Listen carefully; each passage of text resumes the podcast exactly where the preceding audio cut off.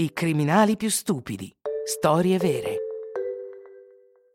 L'uomo che era innamorato della SNCF. Siete affascinati dai film di gangster.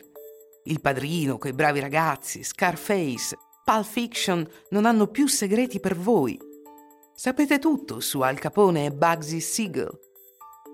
Bene, preparatevi a sentire le più, come dire, beh, le più imbarazzanti, le più spaventose e le più patetiche storie criminali.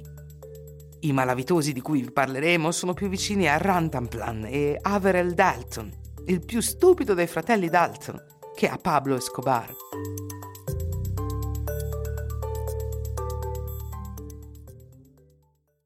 A 26 anni Jean-Pierre è un plurirecidivo, condannato a Montpellier, Bordeaux, Tolosa, Quattro mesi di prigione qui, un anno di sospensione, sei mesi di arresto di là.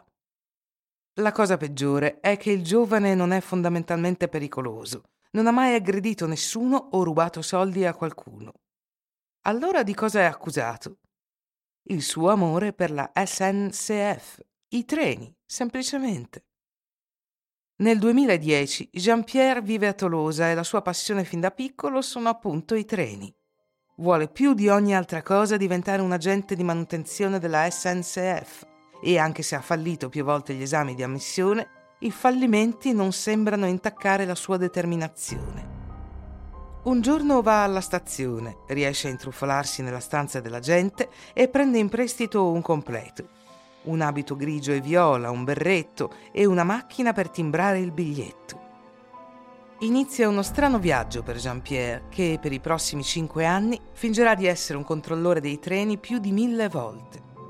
Durante i viaggi cammina tranquillamente tra le carrozze, ascoltando i passeggeri, controlla i loro biglietti, li rassicura sul ritardo o li consiglia su un possibile pasto al bar. E poi a volte incontra un altro controllore, uno vero, e le cose si complicano un po'. Fine della corsa per il signor Tegaku.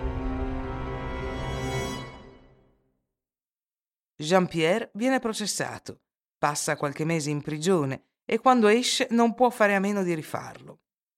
È un ciclo senza fine.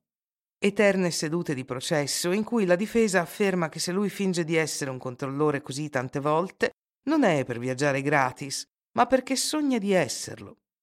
Al che l'accusa risponde che va bene, ma che a un certo punto dovrà comunque smettere.